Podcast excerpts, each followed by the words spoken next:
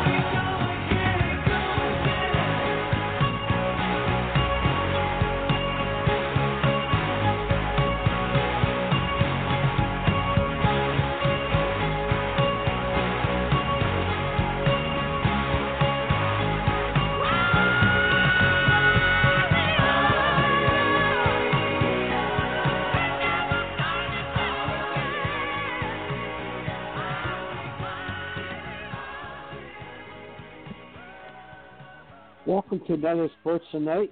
Happy Thanksgiving. I'm sure you're happy Thanksgiving for everybody. And I'd like to welcome our guests as always from the Jersey Shore, Philadelphia sports legend, Mr. Don Henderson, from the Tampa Bay area, Mr. Roy Cummings, and Spinning the as always does a great job, Mr. Frank Carroll. Gentlemen, good evening. I'll start off with this one topic for us, guy. Is it too early for stores to put up Christmas stuff in the stores? I I think it is. We haven't had Thanksgiving dinner yet. Yep. Well, for you're that. asking me. I'll, I'll let Roy answer that one first. Go ahead, Roy.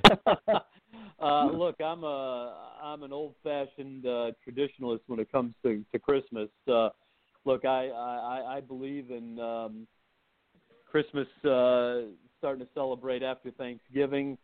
It uh, it bothers me a little bit. Look, I, I also believe in carrying Christmas in your heart throughout the course of the year. Um, but I'm not a fan at all, to be honest, of uh, of seeing uh, Christmas uh, stuff up in uh, in the stores this early. I mean, uh, nowadays you you get it um, literally. Uh, you know, the sometimes I mean before thanks before uh, Halloween, and and so no, I'm I'm not a fan of that. Uh, not a fan. You know, uh, it's it just the commercialization uh, is a little much sometimes. Roy, I agree with you 100% on that. The other thing is that uh, Governor Cuomo had a major press conference this afternoon, as did Governor Murphy uh, here in New Jersey. And uh, the one thing they really focused on was the fact that if you're going to spend Thanksgiving, uh, keep it with a very, very small group, just the immediate family.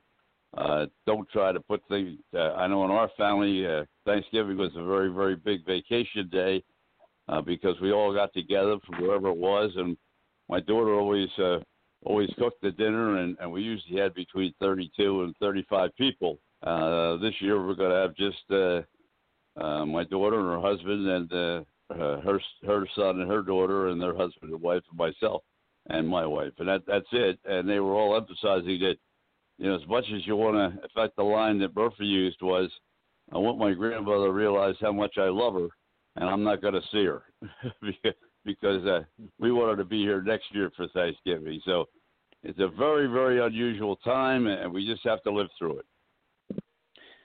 Yeah, you're right, Don. Uh, as, as hard as it's going to be for people, and look, everybody's got to make their own decision for themselves.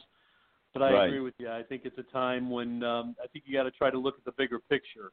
Um, it's really not, you know, it's yeah, you don't want to miss Thanksgiving with the family. You want to be there with everybody. You want everybody to be be together. But you know what? If uh, if we skip Thanksgiving, maybe we don't get Christmas together. If we skip Christmas together, maybe we don't get New Year's together. If we don't get New Year's together, who knows what we've got next year? So, um, you know, I think the safe it, it's it's smart to be safe, but everybody's got to make their call for themselves. Uh, I think it just to me, uh, I'm a believer in looking at the bigger picture, and uh, to me, that bigger picture is um, there's you know Thanksgiving is one day. It's not the only day.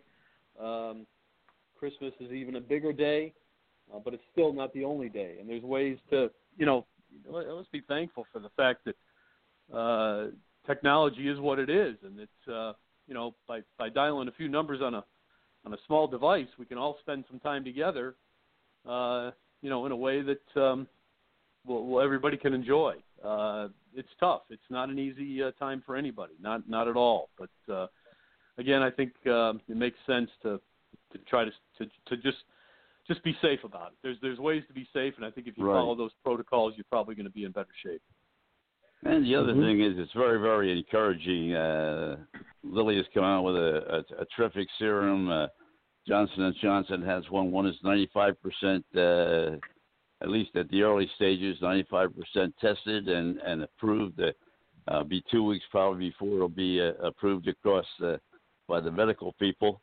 Uh, but that's encouraging news that uh, we're making progress in that area, and hopefully by this time next year, uh, this will not be the topic of conversation with everything that we do, whether it's sports or business or family or Thanksgiving or Christmas or whatever. Uh, hopefully, this time next year we do have some kind of serum, and uh, it is working 95 or 90 percent effective, and we're on the other side of the road. I, I just hope that that's true. No, it Yeah, I will hope be you're right. You know that. So go ahead, Tommy. I'm It's sorry. got- No, it's got to be right for that thing up there. Well, what can you say about Mr. Tom Brady? Uh, beat a tough Carolina team in Carolina, Roy. That's a good, good, good football victory for the Buccos to win that one. And Mr. Brady had Brady's bunch working good for the wide receivers, and also, what about that run by the, Jones? Unbelievable! And the offensive line, that's the best I've seen offensive block blocking for this whole year for the Bucs. And finally, I think this game put the Bucs back together with Drew Brees out. Guess who's quarterback for the New Orleans Saints? Jameis Winston. Isn't that interesting?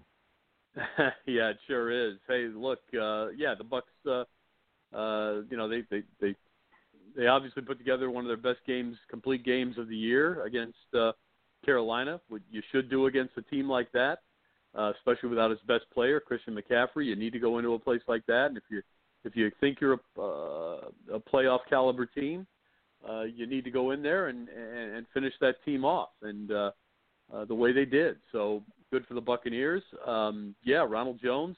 You're right. I, I think the uh, the line uh, played exceptionally well. Um, clearly made a, a big adjustment there, and a good one, an important one, by moving uh, Ryan Jensen to left guard, uh, taking Haeg out of the lineup, and uh, and putting in a new center uh, that Tom Brady has apparently been been very comfortable with in practice. So that's good news. Developing some depth there, which they again they do they weren't sure how much depth they had on that line, um, but uh, the unit looked very strong against uh, uh, Carolina and Ronald Jones. You know, it's funny. Uh, Ronald Jones, I think, is a perfect example of how, you know, instant gratification can could really can really cripple your team long term if uh, if that's all you're seeking, and and why so many fans who want to play GM on Sunday afternoons and Monday mornings, um, it, it, it's why you're thankful they're not GMs because uh, the fan base in Tampa Bay uh, was so ready to get rid of Ronald Jones when he struggled as a rookie. Um, they didn't like him in training camp. Fans didn't like him early in the season. Didn't like him late in the season. Uh, people were ready to get rid of him, just dump him, second round draft pick, uh, no good, get rid of him. Um, you know, sometimes it takes rookies some time to get you to get uh, accustomed to the league, to adjust. And, and Ronald Jones is one of those guys. Uh, he he had a horrible rookie season. He wasn't ready physically, wasn't ready mentally. But you look at him now, and uh, he's as solid a back as there is in the league. Is he is he in the upper echelon? No. Statistically, yes. Um, but uh, uh, he, he's a player who's getting better and better every Sunday afternoon. Uh, he's got some some faults he's got to work on, uh, but one thing he can do is he can hit the home run as he did uh, there in that game against uh, uh, Carolina. And uh, let's face it, that was that was the crippling blow. And um, it's the kind of ability he's got. You got to respect that kind of talent. And uh, the fact that the Bucs have that kind of a player is uh, one of the reasons they lead the league in uh, points scored. They've got weapons everywhere on that offense including behind Tom Brady at running back, and uh, Ronald Jones is the best of that bunch. Really, a couple of points I'd like you to talk about. Uh, number one, uh, we talked about how the team has slid back a little bit. Uh, two weeks ago, they won a game, but they won a game that they didn't play very well. They came back the next week and they were just uh, blown off the field and really played poorly. And we talked at this time last week about the fact that they were going in the wrong direction and it was time to, to make some changes and, and come up the other way. That's exactly what they did. I didn't have a chance to see the game because I'm in New Jersey and I didn't get a chance to see this one. But my real question is uh, from a D. We know what they did offensively. We know what Brady did. Uh, what happened defensively? I know they, they gave up, what, 24, but uh, was it a workable 24 or was it, uh, how did the defense look to you? Yeah, it was it was 24, and what bothered me was that against a better team, it probably would have been 34. Um, I don't think the defense adjusted as well as the offense did. The offense obviously came back. I mean, Brady had went from playing his worst game to one, you know, to a typical Tom Brady game. Ronald Jones had the 98-yard run and 100 and uh, you know almost 200 yards total offense. Um, right. They, they they did whatever they wanted offensively. Defensively, uh, Teddy Bridgewater picked them apart a, little bit here and there. Um, this is a team that you know it's it's becoming apparent that you can uh, you can throw on them. They're they're tough to run against. Um, maybe not as tough as they were when Vita Vea was in the lineup, but they're still pretty tough to run against. But you can throw against this team. Um, didn't get a lot of pressure really on uh, on Bridgewater. He had time, you know, he was able to escape the pocket at times. I still think that's an area that's got to uh, got to be worked on and uh, an area of concern going forward as you start to play some tougher teams. Uh, we'll see what they look like against the Rams. Obviously, Kansas City coming up. Um, some tough opponents, some really tough tests for that defense. And I, I got to be honest, I, I'd be a little bit worried. As long as the Bucs can continue to score 30, 34 points, uh, they're going to be in games. But um, unfortunately, I think they're going to have to count on that offense scoring those points because I, I think the defense has plateaued a little bit you can see one thing that's happening is uh, they're playing a little more cover two now to kind of protect the, the corners a little bit uh, because the corners obviously are getting burned a little here and there. So uh, they're, they're playing a little more cover two, and when you play cover two, you're probably not going to blitz much. So um, it hurts them in that way, guys. They're not really blitzing as much right now. Now that could change. They could get very aggressive here again and take their chances. But I think their concern is that uh, you can throw on these guys. The the secondary's uh, showing some uh, either some fatigue maybe, or just you know the fact that it's a very young group and uh, adjustments are being made against them uh, successfully. But uh, the thing that concerns you is uh, they're not really able to blitz as much because they got to stay in the cover two shell a little bit. And uh, if they can get out of that, um, you know they can they they can still cause you some trouble. But uh, you can pass against this team, and I think that's a concern. Concern, Also, right? another another comment would be, uh, before we get back to uh, Frank and and uh, Tommy, uh, just want to say that you're not hearing Roger tonight. Roger's in the process of making the transition uh, back to Atlanta. Has sold his house in the Philadelphia area, and uh, will be moving uh, actually Friday on the 19th uh, as they close and move. And he's in the process of doing that right now, and that's why he's not with us tonight. Uh, they're they're moving a lot of stuff, and his youngsters are there helping him and so forth. So uh, I know a lot of people will miss it. Roger's not on with us tonight, but I just want to explain why. Frank, Oh. uh, you, you're a you're a football aficionado. Uh, what what's your comment Yeah, about Roy- the game? And question for Roy. Well, well, my question is: Is um, Bruce Arians back against the wall, given the fact that he has laid down the law to Antonio Brown that one screw up and he's done. Now, after we sign the contract, we find out that the day that he signed the contract, he had a altercation with the not only the security guard, but he broke the security cameras in um, in his um, development uh, over on the East Coast. Um, Mhm. You know, does what does that what does that that puts Bruce in a pretty uh, precarious uh, situation, doesn't it? Yeah, I think it does because I think at some point Bruce Arians has to admit one of two things. Either he was all on board with bringing in uh, Antonio Bryant two weeks after this incident, which to me would not be a very smart thing to do, considering his past, uh, because Right. to me it's just further evidence that nothing has changed there. Um, or he's going to have to admit that you know what, look, I wasn't on board with this we're trying to win a Super Bowl. Other people um, around me wanted it, and uh, sometimes you just got to go along with uh, uh, the group and whatever that group is. I mean, uh, look, uh, the, the the general theory there, and I, I'm from what I've been told, this is this was Tom Brady's call, and I don't know that the Bucs are so. I, let's face it, they're so desperate to win a Super Bowl this year. Um, it's Super Bowl or bust, and and maybe they're just letting Tom Brady, uh, you know, call some shots. And uh, this was a shot that now that you find out about this and the Bucs claim that they knew about it ahead of time, it it just makes you wonder. I mean, w- why? It's not like you needed the guy.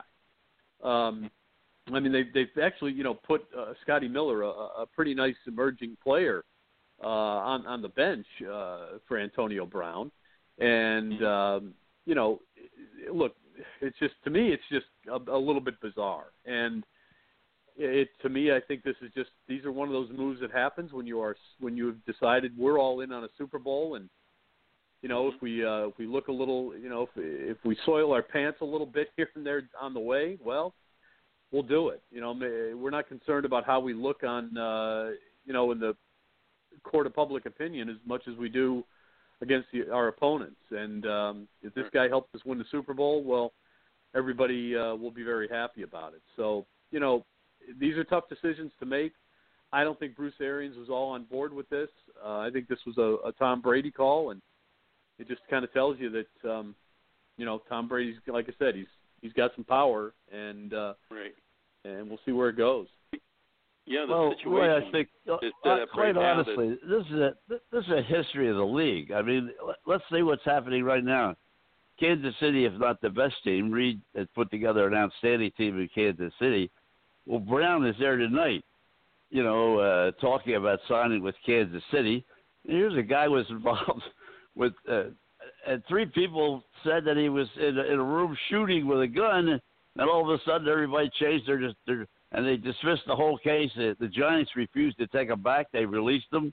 They refused to talk to him when he got out uh, two days ago. He's in Kansas City tonight. I mean, I don't know whether he shot anybody or he didn't shoot anybody, but he certainly had a gun, and uh, so we'll see what the league decides to do about that. But I mean, all of these things are a history of the National Football League. Yeah, you know what, Don? You're absolutely right. This is this is nothing new. I mean, we we've look we've seen the NFL turn a blind eye to uh, you know spousal abusers, physical abusers. Uh, you know, all we we've we, they've been doing this forever. Look, th- you know, back in the day, before Pro Football Talk became the monster uh, blog uh, site that it is, uh, and I don't know if they stay up. Maybe maybe they still have it. They used to have the you know the the turd count or whatever it was they called. So apologize for the for the phrase, but it was their phrase. And and it basically it was just a rundown of of all the guys who got arrested every every week. And you know, and it's it, it was always I mean there was one uh, virtually one a day over the course of the mm-hmm. year and uh, or the course of the season. And and it was embarrassing. And and why the league continues to put up with it I I don't know. I mean there, there is no zero poli- zero tolerance policy in the NFL um there's a there's an absolute tolerance policy. Uh, we'll we'll tolerate anything in order to win. In, in a league where you you know you can you can have 90 players on your roster in the off season and 53 on your roster during the regular season and a dozen more on a practice squad you can't somehow make it work with guys who can somehow you know abide by the law and stay out of trouble and not you know threaten everybody with their lives uh, to me it's just and, apparently the NFL has decided well you know what that's our business and and you know what okay great it it to me it it makes me it, it's one of the reasons I, I am not a fan of the NFL as much as as I am a fan of the NHL and Major League Baseball. Um, and and the and I don't I don't mention the NBA because I'm I'm I'm indifferent on the NBA. I've, I've you know there were times when I was interested, but for the most part I don't follow it. But um, so that's what I say about that. I, it's, I, I I'm not I'm not just not a fan of this. I, I I think it I just think it sends the wrong message and I don't think it's a good message. And uh, and here we go, the NFL is tolerating it, tolerating it again. You know, with a player who supposedly has, uh, you know, uh, you know, just two weeks, uh, with a month ago or whatever, uh, been involved in this situation. It's it's it's it's to me, it's it's ridiculous. Roy, my other question. My other question is, um, now that we know that uh, uh, Drew Brees is out, um, Sean Payton hasn't said that Jameis Winston is going to be the, his quarterback, uh, at least as far as I've seen so far today.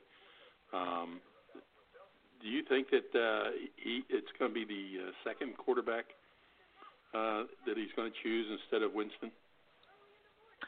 You know, I think what they're going to do is uh, I think they're going to have a lot more of the Taysom Hill package in their uh, game plan than than they normally do. You know, if Taysom Hill plays ten, you know, gets a dozen snaps, I think you're going to see that increase to you know maybe two dozen snaps now. Um, I think they're going to use him a lot more. They're paying him a lot of money. Obviously, he's a he's a complete hybrid. Um, you know, he can, but I, I I don't think he's the kind of guy they want necessarily throwing the ball down the field, especially if they're down by a score. Um, you, you know, you, you you brought in Jameis Winston, and at some point, you, you knew this was possible. I mean, let's face it. It's not, we, Drew Brees got hurt last year, and and it wasn't it wasn't like uh, it's not like Drew Brees is a kid. Uh, you know, he's if he gets hurt, he's gonna he's gonna take some time to to bounce back. So uh, I think you you went into this Jameis Winston experiment, if you want to call it that, into this signing knowing that this could happen. I think at some point uh, that means that you said, okay, you're you're willing to put him out there, and and Jameis is going to be Jameis. I think what happens here over this course of this week is that Sean Payton spends a lot of time coaching up Jameis Winston, and I mean, and hard coaching, and I mean in in in practice, if Jameis Winston is is trying to thread the ball through three defenders to to a single receiver, he's going to tell him you cannot make that pass. You make that pass and you are done. That you cannot make that pass. Um, he's I think he's going to really just try to drive home uh, the, the the the need to be a lot more uh, careful with the football. Um, Mhm. it, it's tough to do. Uh, obviously, two three quarterback coaches have tried it um, and they haven't been able to do it. But you know what? The other on the other side of things, you know, it's like look, let's face it, Jameis Winston is a very talented player. Uh, as long as he avoids mistakes, he can absolutely uh, tear you apart. Uh, he can throw the deep ball and uh, and he can hurt you. Um, I think that's Well, what Roy, they're looking let at, me- that's let what me they're hoping for. Let, let me ask you this, Roy, and that is that you know we talked last year, and and Bridgewater made his year this year by what he did coming in during an injury last year, and when we talked about uh, Winston uh, signing, uh, and you hate to see anybody get hurt, especially Brees with the record and and the kind of person that he is leading a ball club. But at the same time, it's that one opening that you get that uh, Winston really had a hope for, and that's a chance to play. And then he's either going to prove himself now, or he's going to be relegated to a backup quarterback maybe for the rest of his career. Yeah, it's a great point, Don. Um, because you're right. This this is exactly what Jameis Winston was hoping for, Right. uh, in, in essence. And, and again, I, I don't- think he was, you know, praying at night for Drew Brees to get hurt. But he went to a place where he knew he would be coached up by one of the best.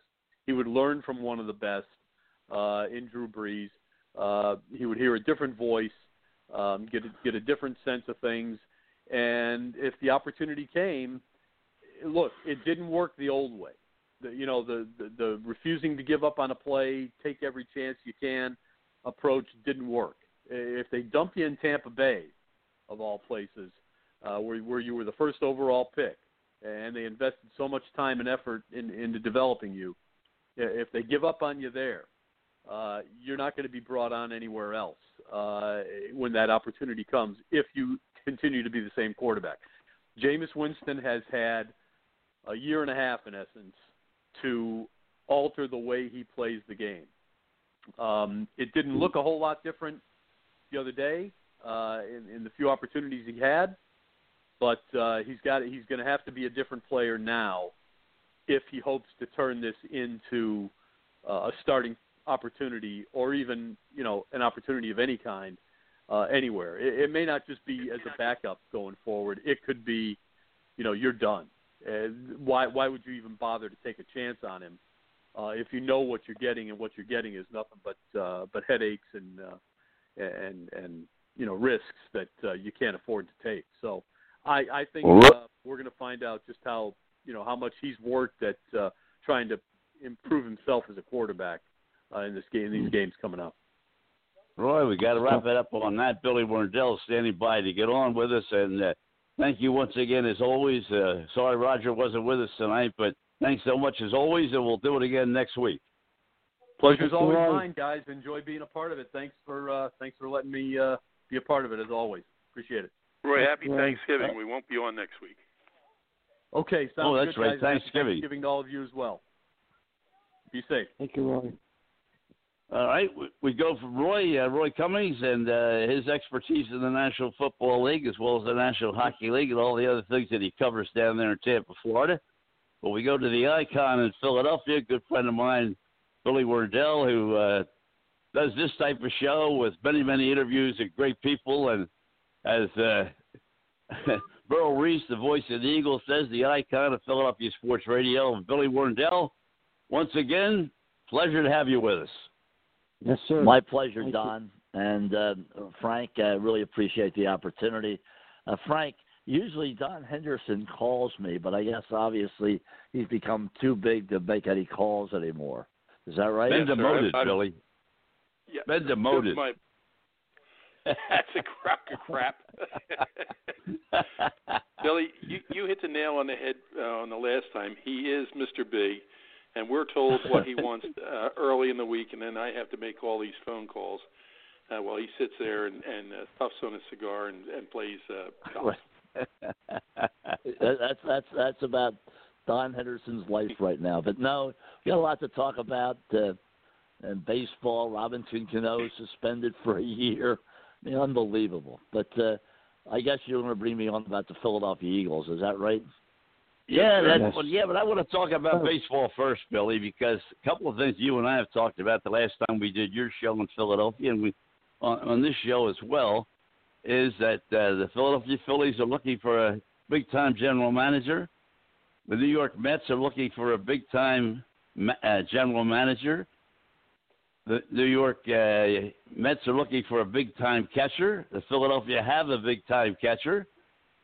Some baseball news. Uh, you know, the, the, the, general manager of the Chicago Cubs that's been to the World Series a lot of times in the last 15 years is all of a sudden available with one year still on his contract in Chicago, but he stepped back today.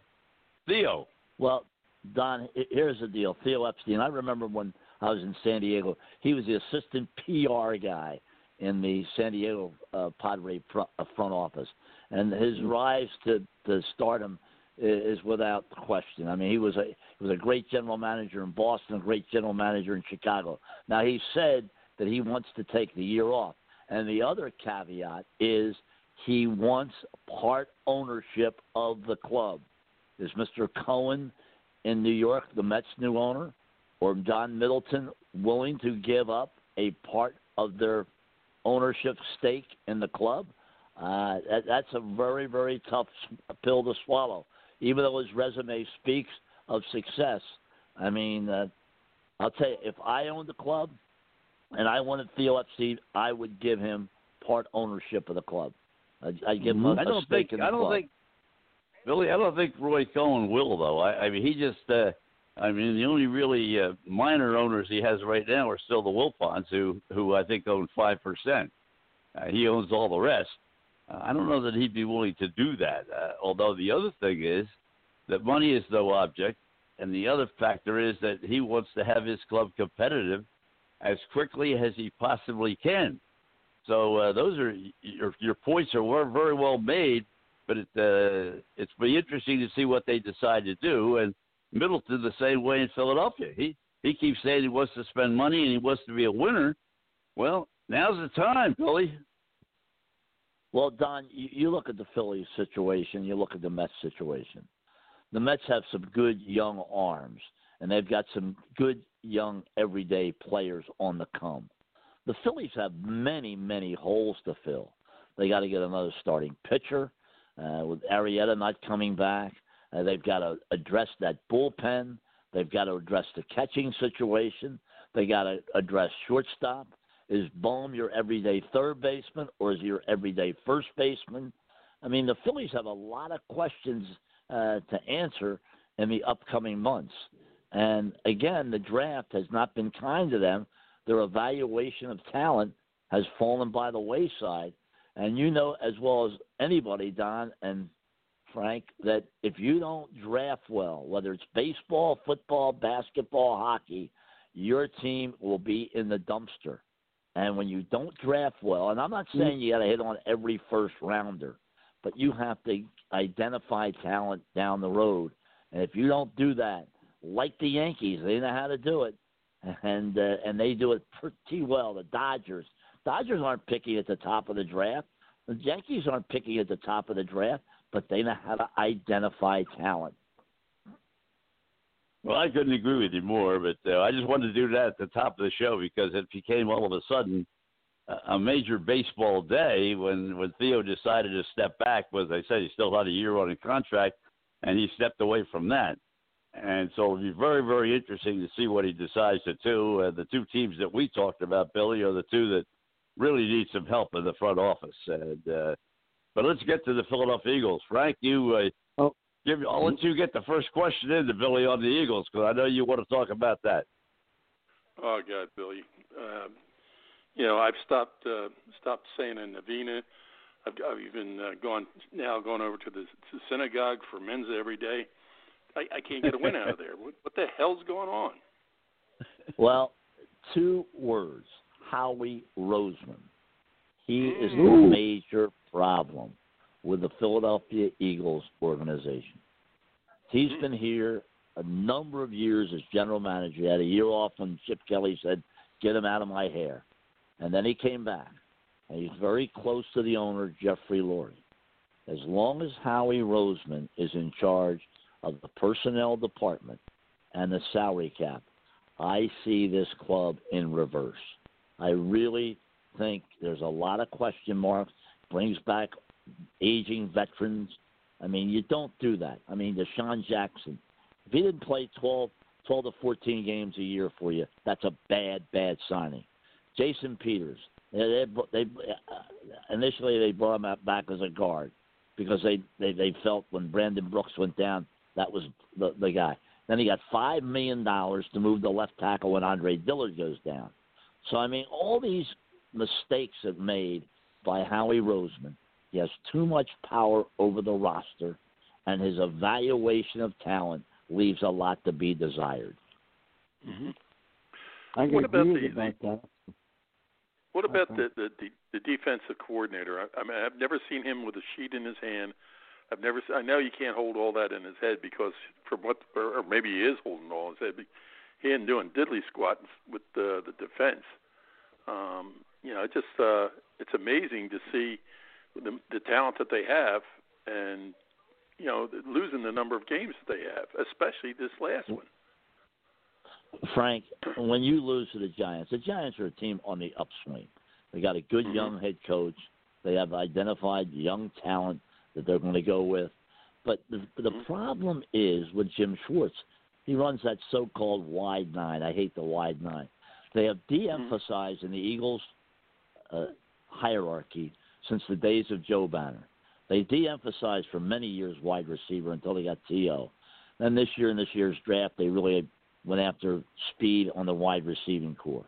Their hmm. linebackers could not play in the NCAA, let alone the NFL. Their hmm. linebackers are really below par. All right? Hmm. They never addressed the safety position. All right? I remember a number of years ago when a guy named Troy Polamalu was on the board. The Eagles took a guy named Jerome McDougle. The next tackle he makes will be his first tackle. All right? and they passed on Troy Polamalu because he had a few concussions. You know what? Some this is a physical game, and sometimes you got to roll the dice and say, okay, we're going after this guy. I believe Troy Polamalu is going to be inducted into the Hall of Fame, right? Right. Where's Yes. Jerome McDougle? What Hall of Fame's he being inducted to? yeah. Billy, I think the other Yeah. thing too you ought to touch on, and and that is that, you know, when uh, Foles and and Wentz were really Wentz got hurt, Foles took him to the Super Bowl, but the thing behind both of them was an outstanding coach who's now out in, with the Colts. I mean, where is the coaching now for Wentz because he is really struggling. Hmm Don, that's a great question. That is a that's one of your best questions of the year. I'm going to give you an A plus plus. They, they lost Frank. They they lost Frank Reich, right? And DeFilippo. D. Filippo, I believe, went to Jacksonville or Minnesota as an Right. offensive coordinator. Frank Reich went to uh, the Colts as a head coach.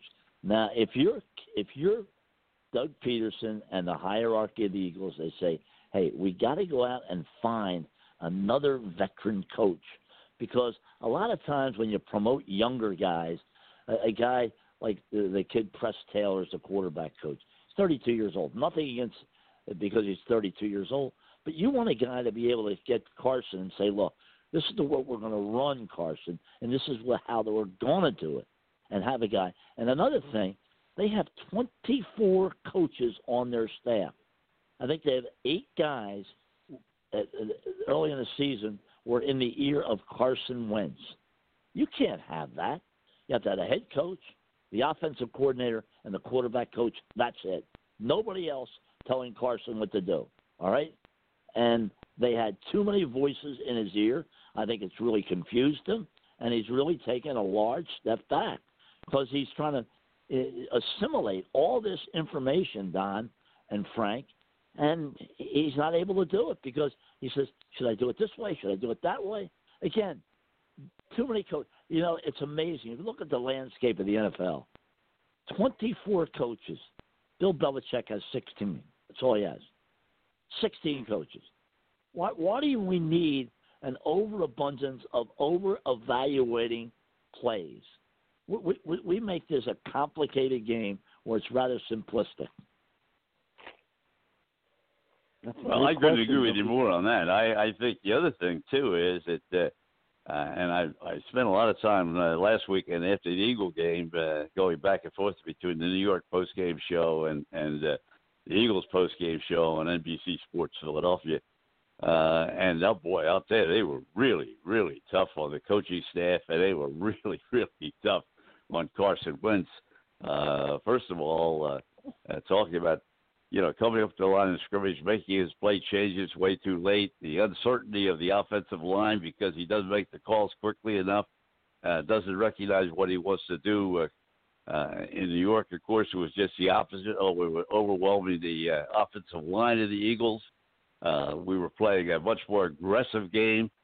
Uh, Philadelphia uh, post game show, they said that they didn't come to play. They weren't ready to play, Billy. After a bye week, I, I think they had another bye week last week against the Giants. All right, they had two back-to-back byes. you know, it's ridiculous. I, I, Don, let, let's point something out here. When you look at this Philadelphia Eagles franchise right now, they're in a tailspin. The Giants will pass them. The uh, Washington will pass them, and eventually Dallas will get get it right. But the Eagles are in a bad situation, not only with aging veterans, a terrible salary cap situation. This team's in a lot of trouble, a lot of trouble, and the word analytics is starting to seep into football like it's seeped into ba- baseball. Oh, we saw what happened in the World Series. And I'm going to tell you something. You better uh, excuse me, gentlemen. Um, you better realize one thing: analytics has a purpose, but is not the all end all. All right, as a purpose. That's all. It's part of the equation, not the total equation. And I think that with sports leaning so much on this, you know why they're leaning so much on analytics, Don and Frank?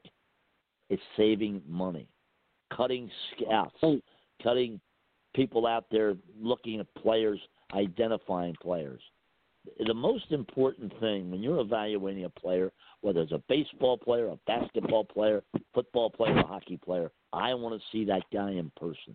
I want to know how he reacts in adverse situation. I want to know how he reacts with his coach because that tells you a lot. You can't see that on tape.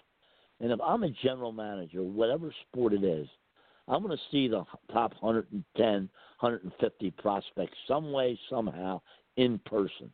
If I have to go five days in a row uh, for baseball, where I see this player in California, this guy in Arizona, I want to identify, eyeball these guys. As Dallas Green once told Willie Carpenter, I can tell the best player when he comes off the bus. And then I want to see how he reacts with his uh, his teammates and how he reacts with coaching. That's the important thing, and I think we're getting away from that. This computer age is ruining sports. Well, I think the other thing, Billy, is that I think Frank and Tommy would agree with this, and that uh, when you look at the upcoming schedule for the Eagles, this game against Cleveland may be a make or break for the season. They got a break because they've got that tie game, which uh, gives them a little bit of an edge going into the last eight games of the season uh, in terms of win losses, but not losses. But they're going to go to Cleveland this weekend, and after that, they are really in a, in a big, big hole. I mean, they're playing tough, tough teams. I think this game, if they don't win this game, Billy, I think they're in big trouble. Uh, Absolutely, and and the Cleveland Browns have been hit with the COVID nineteen. Their right tackle may not play Sunday. Their kicking situation is up in the air right now because of COVID nineteen. So the Eagles are getting this team at the right time, but that doesn't say the Eagles are going to take advantage. And I'll tell you another thing about what the Eagles, what, what bothers me the most. And I've talked to people: run the football, run the football. Don't throw the ball 40 to 42 times a game. Run the ball. Look what the Ravens do. Look what teams like uh, uh, San Francisco did last year. They controlled the clock and controlled the tempo of the game because they were able to run the football. The Eagles' inability to run the ball has really put them behind the eight ball, and then you expect Carson Wentz to be a Superman and make the big plays. I I I, just think if you establish that run, now the defense can't cheat up to the line of scrimmage, uh, or, or or can't uh, decide to not cheat up to the line of scrimmage, but move back a couple steps and protect the passing lanes. They have to uh, they have to honor the run because if if you're slashing them for five six yards, those two linebackers that are on the field and the extra safety will have to walk up to the line. That opens up everything for the short passing game and even the long passing game. Tommy. Gilbert, you've been very quiet there. Tommy, what's going on? I, I got to agree with you, Bill. Thanks for coming on again. Love your knowledge, and I used to love when you produced Don Show back in the old 12, 12 10 days up at CAU. You know, I watched that Eagles game. I mean, the the defense didn't look that good. Carson Wentz, when he hurries up for the football, they're they're a better team. When he when he lays back, they just they're just just no no good. It, scare, it just Well, scares me the- right now. Uh, this this team really really bothers me because not only that they don't have an identity, they really don't have an identity, and that's what bothers me the most. Defense, they give up big plays. When after they score a touchdown, the Giants go down in five plays and score another touchdown. That can't happen. If you're a good team, you shut that team down after you score a touchdown because then the momentum's on your side and you can dictate to the opposing team. But you can't Right. allow a team go five plays into the end zone, Tommy. That's ridiculous. Exactly. I mean, this, you know, I was watching that quarterback. That quarterback looked like you know, Y.A. Tittle back there. He made those two runs for touchdowns. I was yelling at the TV, can't these guys hit him? But the tackling there is bad. I mean, this Jim Schwartz, the uh, defensive coordinator, I mean, I was just so sick. He blitz and run, the missed tackling on the guys up there and that. And it's just, when you get to the quarterback, when a quarterback makes Billy a 58 yard run, you know, another 38 yard run for touchdowns, you're not tackling, you're not playing good defense.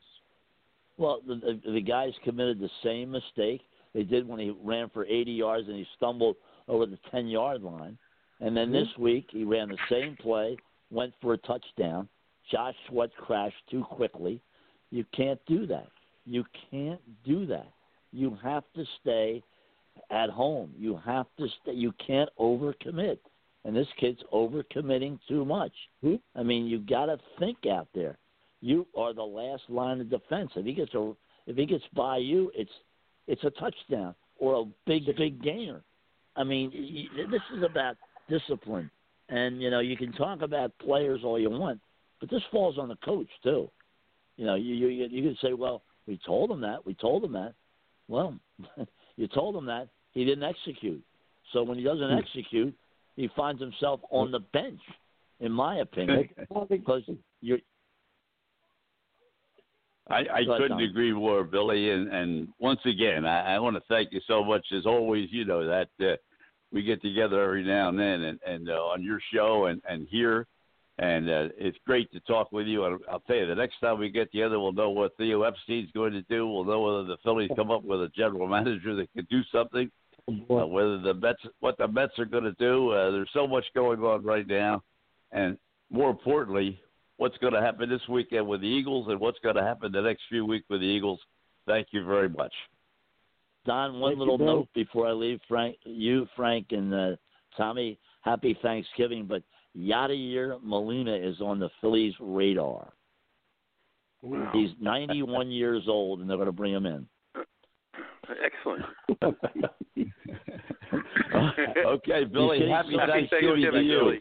All right, guys, thank you. Bye bye. Bye bye. How about now? Well, we're going to go. We're going to go from pro football to college football because uh, the gentleman that runs the uh, Outback Bowl and keeps us informed. And the last time he was on with us two weeks ago, he said that uh, they were having big meetings to decide how they're going to go about uh, what's going to happen with all the bowls, not just the Outback Bowl, but with all the bowls, and uh, also what's happening in college football. And of course, the big story in the New York Post today was that. Uh, Harbaugh may be leaving Michigan, which would be a little surprise with a year to go on the contract. But the Mets or the uh, Jets have him on the uh, front sheet of looking for a coach to take over next Oh, year. So maybe we could maybe we could talk about that as well. but we'll start with the Outback Bowl because that's your backyard. Uh, What what decisions were made? Well, well, I, I don't know about, about decisions, but we, we, uh, you know, we are still, you know, right now we're, we're leaning, uh, working towards, uh, having our game on January 2nd, um, uh, with the 1230 kickoff on uh, Saturday, January 2nd this year. Um, you know, the bowl games right now, the you know the conferences are indicating that they want to play in the bowl games. So most of the bowl games uh, right now are still on track. So um, you know we're you know in our case in most of the bowls they're they're in the process of reworking um, you know contracts with the conferences and uh, to, in regards to what exactly that looks like. And every everybody you know everything's a little bit different. All these these deals are a little bit different with the conferences, and every conference is a little different in regards to what they're looking for. Um, you know, obviously this is not a normal year, so um, you know all the normal agreements that have been in place uh, have to be reworked. So, you know, the conf- the bowls and the conferences are in talks to do that now um, in regards to you know how that will affect potentially you know the payouts to the leagues and teams and uh, what exactly uh, participating in the bowl is going to look like in regards to uh, the teams coming in and how long they might be there and whether they're going to participate in anything around the game or or whatever. I, I think you'll probably see a situation where the the teams are are basically going to just you know for the most part come in and play the games and not really you know be um, in town very long. But uh, you know all those all those discussions are going on right now, and uh, of course you know the, it's a dual track because the other part of that is that the college football regular season, you know, is is moving forward, but you know, obviously there's been some bumps in the road and uh, games having to be postponed, and uh, each week it seems like there's there's a few more um, that have to be postponed, and you know, part of the question there is, you know, are they are they able to make up those games, uh, you know, within the time frame uh, that we have left? Um, you know, they're, they're starting to get pretty short in regards to doing that. Um, as far as any kind of open weeks to to make up games, and so that that's going to be a, a, a big factor as as we go down down the stretch of the season here to figure out uh, you know what these teams can are able to do and how far you know if if they can get to the end of the season and be in a position to to play in the postseason. So we're you know we understand it's a fluid situation, so we're you know we're just going to be ready to go from our end if if uh, everything works out.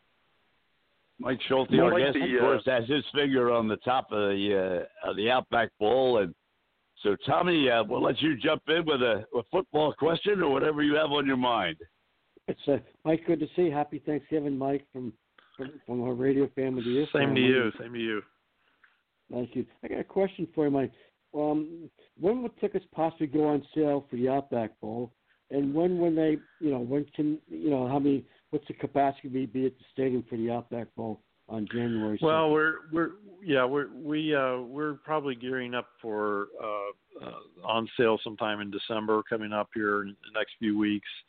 Um you know again it's been a little bit of a moving target uh trying to get everything solidified as to where where we are with everything. Um uh you know we'll obviously be a reduced capacity um you know right now the the stadium is uh has a, a seating uh set up for you know for social distancing and so forth uh, for fans uh, you know for the Buccaneers and USF games, and so we'll probably follow that pattern, and and then we'll uh, like I said probably uh, we're, we're right now we're gearing towards sometime uh, in the first you know couple weeks of December probably of uh, putting tickets on on sale Ticketmaster, but you know we haven't really announced anything yet that's firm uh, because it's again it's a little bit of a moving target here right now. So, you know, we're we're working towards towards that at some point. Right? Thank you. Yeah, Mike, the um, you know the, the the city and, and the county have have always done uh, had a um, a wonderful uh, run with the bowl, and it's been a, a very big uh, moneymaker for the city and the county. Uh, but the the most important thing is the way that you put, put you put that whole thing together uh, for the different days out, and the people were able to come and actually meet the players and and uh, enjoy some time with them prior to the game. I guess that's all going to be off this year. Um, uh, at, at least that's what I'm, I'm surmising. Um, as far as the crowd is concerned, do you have a number yet of what they're going to allow you to have in the stadium? Well, well, like I said, you know, it's you know, we're right now we're looking at, at, at going off of the, the the seating capacities that the Buccaneers are using.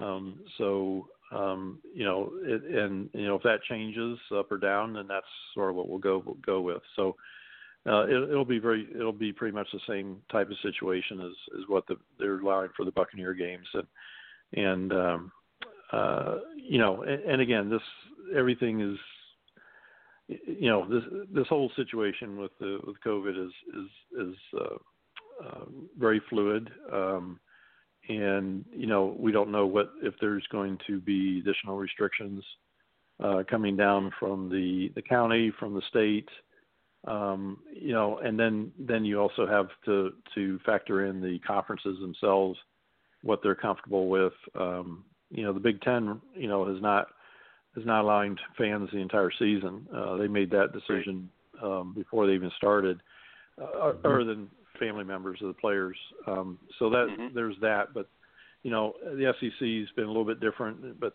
but even then, they the SEC has sort of gone with uh, you know what the uh, allowable capacities are with the different um, uh, cities and, and counties that the games are being played in. So um, you know, again, you know, we're we're probably going to be looking at uh, doing something similar to what the Buccaneers are doing, um, you know, in the stadium, and and but we just don't know between now and and the time the game is played, you know, whether that'll be adjusted up or down. Mike, is your agreement with the two conferences remaining the same? Uh, of course, we don't know how many games each conference is going to be able to play or where they're going to be Mm-hmm. uh, at the end of the season. But uh, with all else going normally, you you will work with the same two conferences for your teams. Yeah, yeah, we're we're working with the Big Ten and the SEC, and um, we, um, you know, the our selection the selection process uh, will be uh, very very similar to what it normally is. Um, there there's going to be a little bit of some nuances this year because of the uh, this the change in the schedules and the fact that you're going to have some teams that maybe only end up getting in six or seven games, and others Right. that get in ten games. You know, so so the the the you know the NCAA uh, a while back sort of waived the the rule that you have to have a certain number of wins to qualify for a bowl and that kind of thing. It, it, they're sort of you know they they sort of set that aside for this year, uh, understanding that everybody's going to have a, a different situation, and um, so that that really won't factor in. But it, but when it gets time to do the team selections and and uh, assign teams to to uh, to bowl games and so forth, um, the the pecking order, if you will, in regards to um, bowls selecting ahead of other bowls or what have you. Um, you know, uh, we expect that, that that'll probably be pretty much in place as, as much as as possible. Certainly with us, at least. Um, you know, as it as it normally is. Well, last time you were with us, we talked uh, about the upcoming game at, uh, uh, with with Notre Dame getting into the ACC and the game that was going to come up against Clemson. It turned Yeah. out to be uh, every everything that everybody wanted to see, everybody wanted to, every, expected to see, and uh, just some of your thoughts about uh, that particular game and and some of the games that are on tap right now, and also about the story today about maybe Harbaugh uh, is in a little hot water in Michigan, which is almost impossible to believe. well, uh, well, I'll attack that in a minute, but I, I, I think in regards to the uh, the Notre Dame Clemson game, you're right. Was was a, was a game that uh, it was billed to be. Um, what a what a great game that was. Um, uh, you know, two quality programs. I think they, I think Notre Dame really showed obviously how that they are indeed uh, a, a very strong program this year. Um, you know, Clemson obviously didn't have um, Trevor Lawrence in there, but I, I don't know how much. You know, it's hard to say how that would have affected. You know, the, the, quarterback they have in there right now replaced that replaced him. Uh, you know, he's obviously a quality quarterback. He, I think I believe I heard that he was the uh, as a high school recruit, he was the uh, the top player in the country, offensive player in the country. So you know, it's it's not like you know they they were putting in somebody who had no idea what they were doing, and and it cost them the game or anything. I, I think it was just a well played game on both sides, and and uh, you know Notre Dame obviously came out ahead, so it was just a fun game to watch. Um, a lot of other really interesting games uh, coming up uh, on tap here. I, you know, this week, in, in fact, Ohio State, Indiana. You know, Indiana. You know, to be in a position, and they've been coming on the last couple of years. Uh, they've got a really good coach there, who has really uh, done some great things with that program.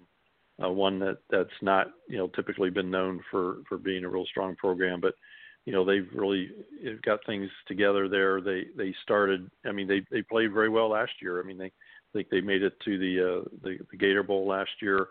Um, you know, and uh, they were actually pretty close. Uh, they come into the Outback Bowl last year, in fact. So, um, you know, they're continuing to to improve, and and it's great to see them in a, a game against Ohio State that that really means something uh, for both teams. Um, so it's going to be interesting to see there. You know, Wisconsin um, has just really uh, been a, an amazing team to watch. The, the two games that they've played so far, um, and uh, you know, very again, very strong program this year. Uh, it's going to be really interesting to see how they uh, how they continue through the rest of the season. So, some some uh, some big games, and of course the SEC uh, you know, some some you know Georgia Florida game was was was a very interesting uh, game there. Florida obviously has come into their own under Kyle Trask, um, and uh, just uh, you know uh, again another team that's that's really come come to uh, to be a, a real contender. So there, it's uh, it's been a very interesting year with some surprises, but also uh, sort of showing some of the teams we thought were going to be good, you know, before the season, uh, that uh, indeed are, are proving that they that they are indeed uh, ready for prime time. You know, as far as hardball, I mean, coaches are always on the hot seat. Um, you know, every year, depending on the situation. Uh, you know, uh, I know that uh, South Carolina uh, Will uh, Muschamp uh, was was let go this this week from South Carolina, and three years ago when when they played in our game against Michigan, um, you know he had uh, I think one had one of the best records, if not the best record ever for a team a coach after the first three years at South Carolina, and and now you know three years later they, he's let go. So um, you know you just you know it's just the profession the way it is, and and uh, I, I'm sure that the the folks in Ann Arbor are are struggling with the fact that the team's not doing well uh, so far this year, and um, but you know, I mean that you know this is a very unique year, and uh, you know so many other factors outside of, of what would normally be happening that uh, you know I, I would hope that uh, you know programs you know give coaches a little bit more leeway this year uh, since uh, you know it's just not a normal situation. Dominic. Well, that's the thing about that. Look, there's so much of college football today is is going to be great, and, and what the Outback Bowl gives back to Tampa Bay, Mike, uh, even though this is the trying times right now, it's just been terrific, terrific, terrific. And, and I know with, this, with the social distancing, it, will the Outback Bowl have any any special events for the fans who just play the football game and two teams play a football game and get out of there? That what they're going to do, basically? Yeah, the team the teams aren't going to participate in anything, uh, you know, in town uh, this year. I mean, they're they're, they're you know, they, it's just not not conducive to do that. I mean, just like right now, you know, with the season, you know, they're, you know, they're they're in effect they're sort of in a bubble on their with their campuses and their programs. They're trying to, you know, they're they're testing them multiple times a week. They're uh, trying to keep them uh, as isolated as they can and and protected as they can when they travel and when they're uh, you know even at home. So you know because you know you you've seen what's happened with some of these games, and it's not it's not it's not necessarily you know a large number of of players that are getting positive tests uh, results. It's the quarantine and the, the tracing, right? So you may have uh, one player that gets uh, that, that tests positive, but that may affect uh, eight or ten other guys uh, that he had been working out with in practice in close proximity or rooms together or what have you, that then now have to be quarantined for a certain number of days to make sure that they don't have it, right? So, so right. you've effectively with one with one positive case, you've effectively maybe wiped out ten players that can't play now. Um, wow. You've seen that a lot in high school. Um, you know, my son's high school here um, in the in the Wesley Chapel, um, you know, there was one player on the football team that tested positive, but he had practiced with the whole team and Mm. done all the different workouts and everything, and they had to cancel their their last two football games um, because of, of of one player testing positive. So so you know that's the thing that you're running into is the fact that you know it's not the fact that the you know the, the sheer numbers of positive tests with these programs um, is, is really not not very high at all. But any any positive case can can uh, have repercussions on on multiple players not being uh, able to suit up, and and that's what's causing you know the the problem a lot of times with uh, uh, with with uh, teams not being able to, to play games. So it, you know they they have to be extremely careful, and um, the um, uh, you know and and they're not going to take any chances of doing anything outside of what's necessary to to actually play the games ahead of them. Frank? Yeah, I was just uh, was was wondering, Mike, uh, looking at the the teams that are out there uh, at this point in time, is there anybody that is shining like it it may be a possibility, or yeah, you're just not at liberty to say at this point in time? Well, I'm not at liberty to say if I if I if I did know, but but I, I will still tell you that I don't know. I really don't. Um, no, we I, you know it's like you said. This is just especially this year has been a very unusual year, obviously, and and I mean you've got well here's a good example, right? So um, the Big Tens and they've played four weeks of football now, um, but Wisconsin's only played two two games, right? Because you know they had right after their first game, they had uh, they had guys that had to be uh, quarantined and, and couldn't play the next uh, the next week, and and I think another game knocked out. So, you know, there, there's um, and then you have ga- you have teams in the SEC who've played six games or, or seven games. So you know it's it's really hard, uh, and and you know when you've only played you know, Big Ten is even an example, even with four games. I mean, you've only played four games. There's a whole lot of teams that are two and one, one and or you know, uh, two and two, or you know, three and one, or one and three. You know, it, it's you know that that doesn't really give you much of a sense as to how they're going to finish at the end of the season, right? Um, you know, it, it'd be like in a normal season, you know, looking at uh, you know, looking at teams in the first or second week of October trying to figure out who's to, you know, who's to, fin- how everybody's to finish uh, in December, you know, and who, you know, it's, you know, you're sitting there like, well, gosh, we, you know, we, you know, after you know ten or eleven games, now you now you can really sort of try and whittle it down and figure out who's going to be be there at the end, right? But when they've only played two or three games, or uh, you know, even four games, um, it, it's sort of hard to project, you know, how the how the conference is going to shake out. So um, you know, so that combined with the fact that so many teams have played d- different numbers of games, uh, different, you know, um,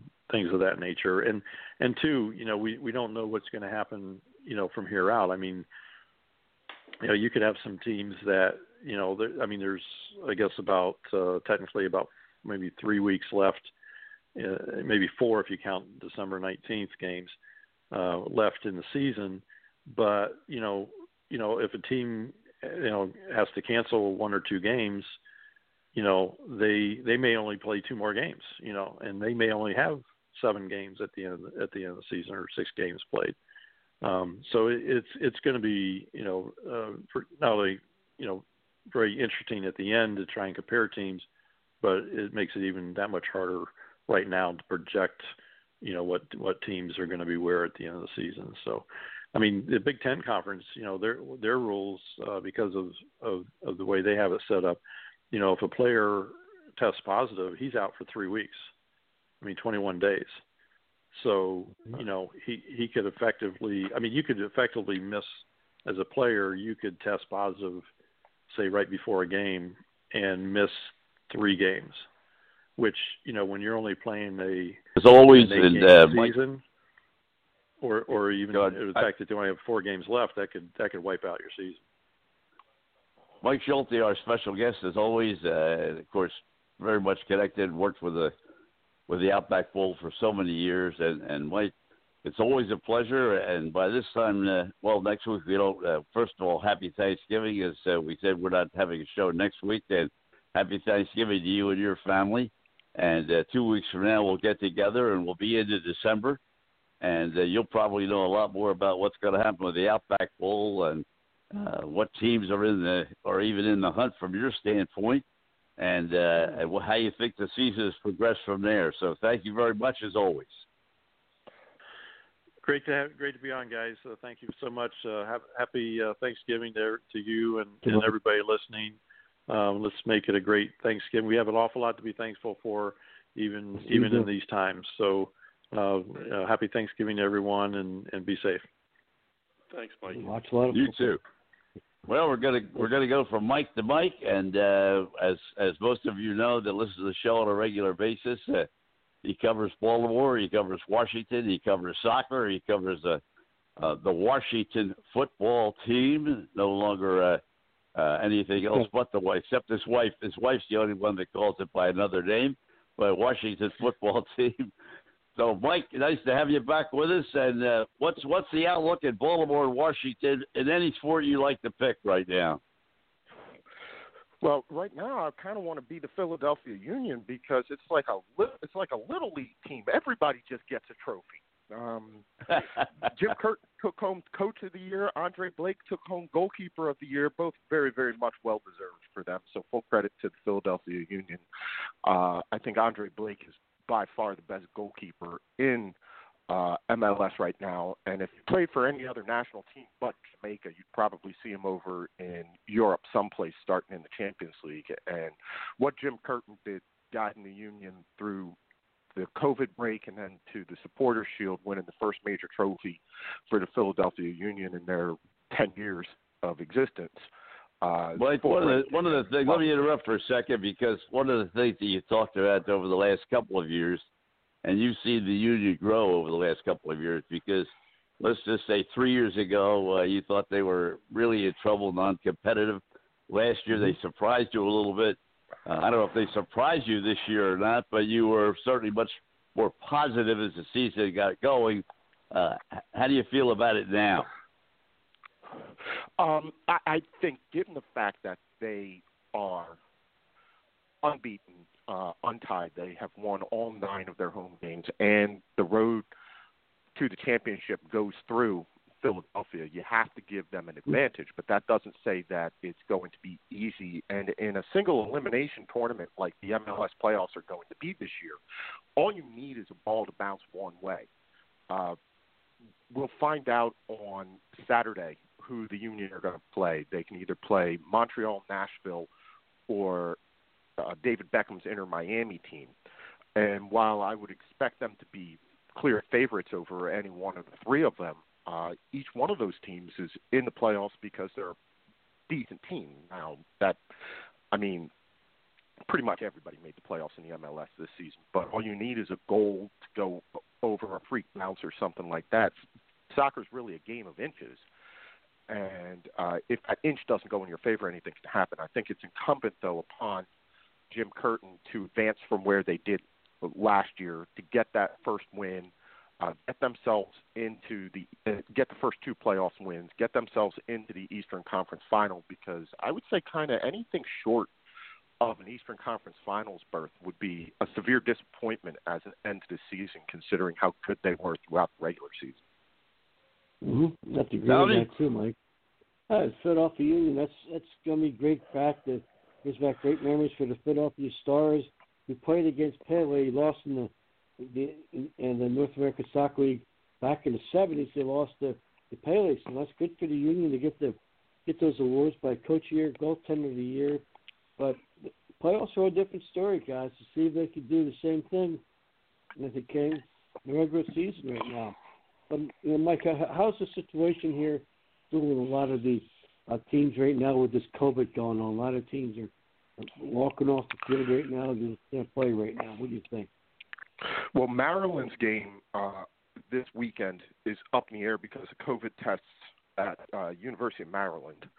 Uh, the latest restrictions from the governor of Maryland mean that there won't be any fans in the stadium for well any game. So certainly not for the Ravens or the Redskins. And the Redskins had Matt Ioannidis, who was on IR, test positive uh, earlier this week. It came out on Monday. So they've been doing virtual team meetings and uh, COVID protocol walkthroughs. They were all out uh, for the first session of practice today in masks with no pads doing uh, some sort of walkthrough. So you got to believe that's going to interrupt their uh, planning for this week as they go up against the uh, Cincinnati Bengals. Um, and look, as bad as the NFC East is right now, a win against the Bengals puts the uh, Washington football team right back in there. So Mhm. they'll be looking. It's it's been interesting here uh, listening to sports talk radio because two weeks ago, you know, all the talk was like, well, why why are we keeping Alex Smith? What's going on with Dwayne Haskins? Fourteen days later, in a game against in a game against the Giants, which they lost, and another one against Detroit, which they lost. Both and they were behind, and in both cases, Alex Smith had uh, came in and threw the ball all the way all around and racked up 300 yards. But all of a sudden, you hear Ron Rivera talking in his press conference about uh, a 36 year old quarterback who doggone near lost his leg might be the quarterback uh, that they hang on to next year. So it's been real interesting to watch that uh, that storyline develop as as the um, fans and the coaching staff kind of were really impressed with what he did this week, even albeit in a losing effort. And also, Mike, uh, uh, yes, Smith put a really uh, two back-to-back games together of over 300 yards. Uh, um, and, you know, he set a he set a record for the ball club down there, but they can't win. Well, their defense has has, has just been burnt, and they've been playing beh- from behind. So he's really to get him back in the team in, into contention. I think you're seeing Alex Smith throw the ball and being willing to take risks in the offense that we don't traditionally see Alex Smith take. Certainly not when he's ahead or the game is close. You know, he's making more aggressive throws and throwing the ball downfield more, which isn't Mhm. his reputation. You know, he's known as a bit of a game manager and a big time check down Charlie. That's what we saw from him in their his first season before up until the injury. And I don't know whether it's because you know, when you're down 17 to 3 at half or when you're down 20 to 3 in the third quarter and you want to get back in the game, you just have to kind of cut loose and throw the ball around or it, it, it it's somehow by design in the play calling. But certainly if the team wants to be competitive, they're going to have to not be down by two possessions in at half. I mean, it would be a start if they could maybe limit a team to under 20 points in the first half and score more than a field goal. the thing, Mike, the thing to do that with that right there, just gotta, just get e- e- equilibrium of all the teams in the league, and I think you're right about a lot of great points you said about the soccer teams right now. Now the Washington football team, uh, the Darn Eagle lost, they're back in the in the division hunt right now, and I think the, like, winner of this division is going to win by default. And the thing about that for this for this division, guys, is you win the NFC East, you host a home playoff game. it could be the runner up or the NFC South. So who knows? Tampa Bay could be taking a run up to Philadelphia, Washington, or even the Giants. So Wouldn't it be at ridiculous to see the winner of the NFC East with like I think the mathematical po- there's still a mathematical possibility that uh, there's a team that could win the NFC East with only four wins. oh, that's, that was it, it's the worst football I've I've seen. It's like football in the '60s when Norm Snead, Sonny Jurgensen would go out every Sunday afternoon, and that was that was good football, but bad tackling football right there and there. But but but the thing is, I heard that. Hmm, congratulations on the union. They they got those awards, and that's that's that's a great start to go to championship. They're going to host a home playoff game coming up this Tuesday. This Tuesday night, look what it could never happen to a better team organization than the Philadelphia Union. Like I tell you, Mhm. Mhm. Couldn't agree more. It's like the way they treat you guys up in the box and the very players are act very get them on the line. But it's a good it's a good um, it's a it's a great sport for great. They have a great stadium down overlooking Delaware River and Commodore Barry Bridge, close to the casinos. You know the, the Harrah's Casino right there. So it's a good. It's a nice little Well, that's sports. the- um, casino, and then uh, somebody drives. We pile all into one car, and somebody drives over. That's how you save on parking down there. But uh, Okay. no, it'll be great to see what they do in the in the playoffs this year. Right now, I'm watching. Well, Mike, when when you talk about when you talk about the teams that you four wins or five wins trying to win the uh, the division, you know, it, it, there's only been two teams in the history of the National Football League. Uh, Carolina seven eight and one when they won the South, and that was nineteen uh, what uh, I mean uh, 2014. And then Seattle when they were seven and nine when they won the NFC West in 2010. They're the only teams in the history of the league that have won. And you, I think you're right. I, I don't know whether they're going to go as low as six, but uh, it's certainly very possible. And anything can happen in that because the division is so bad. Well, that's That's what awful. Ron Rivera is saying a lot of is like, you know, he was the coach of that thirteen that 2013 team that went seven eight and one, and don't forget, they went seven eight and one, and everybody was saying, well, let's get rid of the division champions, let's make it just the best eight teams, and don't forget, Carolina won a playoff game that year. They actually uh, at seven eight and one, they won a playoff game. So he's uh, yeah, I've done this before. I've been there. I've been in this exact situation, and don't forget, I won a playoff game. It's a very young team, and uh, you know they're going through a lot of growing pains. I'll tell you what, though, the kid that they've got, the wide receiver that they've got, Terry McLaurin, who was the from Ohio State. Uh, he's just over the course of the last two years, he's really developed into a serious threat, and they kind of lucked out on him. I don't think he was rated nearly as high as some of the other receivers from Ohio State coming out uh, last year and or the year before last. And you know he's really been kind of their go-to guy, and uh, he's had the look of a number one, and he's had to play with three different quarterbacks this season. Right? Yeah, Mike. The um, the, the the question, I guess, is uh, always is the the um, can they keep that talent, or will they uh, at- with the union? I'm sorry, sorry um, or will they uh, trade them away uh, for cash? Well, there's certainly already uh, an agreement for uh, Brenden Aaronson, the uh, 19-year-old from Medford, New Jersey, uh, to go Mhm. to RB Salzburg in Europe. They've already sold him. He's one of the he's the second most expensive uh, homegrown MLS player uh, in um, in history. So that's going to be a big loss for them. But they have one of the strongest academies, one of the strongest youth systems in MLS. They've really made it a point to invest heavily in developing that youth program, and they've got a lot of strong players behind them. So I think Ernst Tanner is going to stick with the uh, with the philosophy that got them to this point, which is we're going to develop our homegrown players.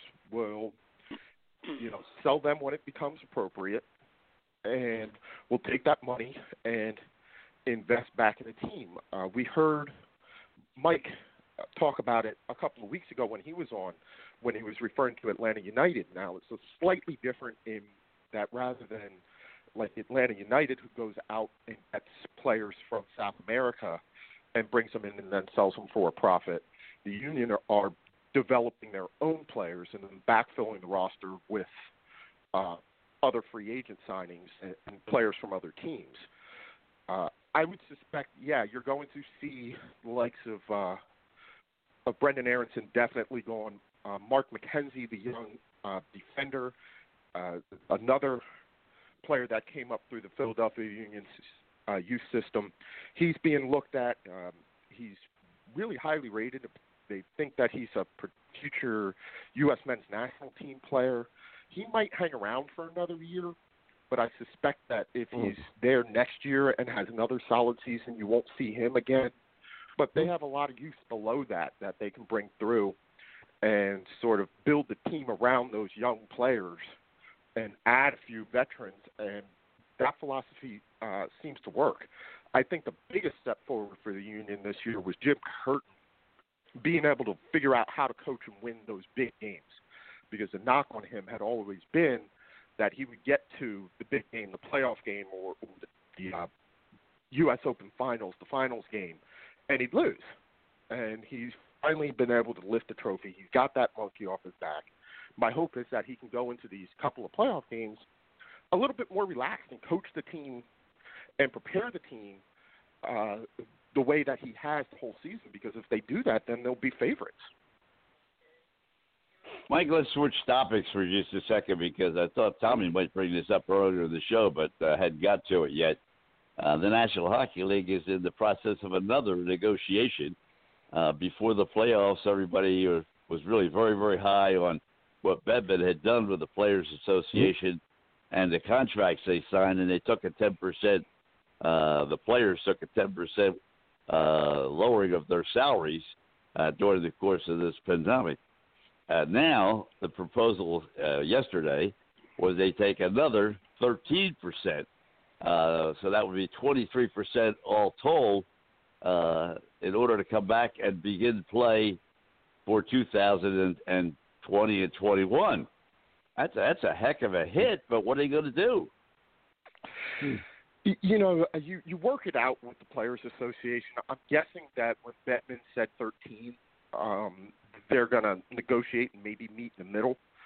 Um, we went through this and we talked about this as we were going through it with uh, Major League Baseball.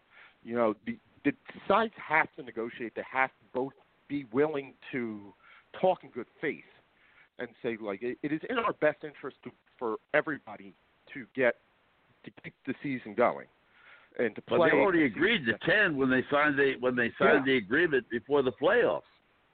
Mm-hmm. And my whole thing is, if you're going to pay me to, for, you're going to pay me seventy six, uh, you're, you're what is it, seventy seven percent of my salary. Then please expect that I'm going to do seventy seven percent of the work. So don't ask them to play 70, Mhm. 80 games and only pay them for uh, playing 60. So if, if he's suggesting that they play, uh, they they take a 23 percent pay cut, are, are the are the owners also be proposing playing 23 percent fewer games? Big question, Mike. Yeah. It's big question. Well, that mine Well, the that money the money really is going to be deferred. It's not going to. It, it, it, it, it's, they're they have to be willing to to accept the fact they're going to defer the money, and I guess then they could to make it up in, in years ahead if they got a better TV contract or things came out a little bit better than they are because they're going to have to play another half, at least half a year this year, with nobody in the stands again. Yeah, and that's the pro- they need they need to figure, and they need to work together to figure it out. My whole thing is the money can be deferred. We can talk about oh they might have the opportunity to make it up, but once that twenty three percent is gone, it's hard to get that twenty three percent back. You know, they can make they can say oh well it went up twenty three percent, but you're still you're still you're not twenty three percent ahead. You're you're back at zero. Right. So any significant gain is still going to be less. Um, you know, everybody, we're looking at it with the NBA. They're going to have to figure it out. We're looking at it. We're going to be dealing with it most likely again with baseball. You know, 23%, on 10, per, another 13% is is a lot. My gut instinct is though that the NHLPA will figure out Mhm. a solution with Gary Bettman. Uh, the NHL, yeah, the NHL is not in the mood, having given up a season once and, and seen what it takes them to get back the season like they did to the lockout, is not in any mood Right. to let that happen again. And I think Well, knowing that will, will will make them work together. Well, the other thing is that uh, unlike baseball, where they can make it up with the playoffs and add more teams as they did, uh, even though they took a, a severe hit with no attendance, but uh, you're looking at the National Hockey League, uh, which has a a lesser contract television wise than anybody, and the NBA, who their Mhm. television contract was good, it expires this year, and they had a terrible time with their ratings during the playoffs. I mean, they were just so far down. Uh, so the National Hockey League and the NBA are, are both fighting a very, very tough battle right now. I, everybody is. You know, the only team uh, we're even looking at the fact that the NFL has already put out guidance that says that the salary cap, at best, for next year will remain stagnant, but the forecast has it going down. When was the last time the NFL salary cap went down?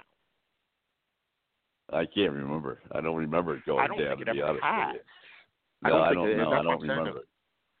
Like they're they're not making enough money off the television revenue to even raise the salary cap a little bit. Mhm. Um, all the four major sports, all the sports worldwide, um, be it soccer in Europe, be it NHL basketball, uh, NHL hockey, be it NBA basketball, Major League, it's a revenue crisis. This has we're talking about hundreds of billions that has been wiped off by the fact that we can't have fans in stands and Right. limiting people's access. You know, But plus Mike, I, I haven't cost. seen. I I've looked for I've looked for the ratings for the first half of the season for both the, you know, uh, when you when you look at the the, the playoffs and, and and what the ratings were. I've looked at the the uh, ratings for the National Football League, and they're down as well. National Football League's not doing. They're not doing a gigantic job either right now. But we're just out of time. We got to take a jump and and. Uh, Mike, once again, thank you very, very much. We're very happy about the union. We're very happy about what they're doing, and we'll get with you next week and uh, get as the playoffs Hopefully really get underway. We'll, uh, hopefully next week we'll be recapping a playoff win. That's right. That's We're right. off next week, Mike. Oh, Next we're off week, next week. Yeah, that's Thanks, right. It's I keep Thanksgiving. saying it. Happy Thanksgiving. Um, I hope you all you. enjoy Too. A great holiday with you and yours, even though it might not be what it normally is. But uh, it's been great doing this again. And so I'm very thankful that I get to come on and do this every week with you guys. I hope you guys all have a blessed holiday.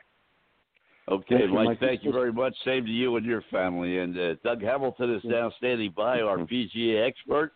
Mm-hmm. And uh, but more importantly, before I talk about the Masters and the uh, well, what can you say about the Masters Mhm. other than it was outstanding? Uh, there was a game on Monday night, I think, uh, played in the rain up in Massachusetts.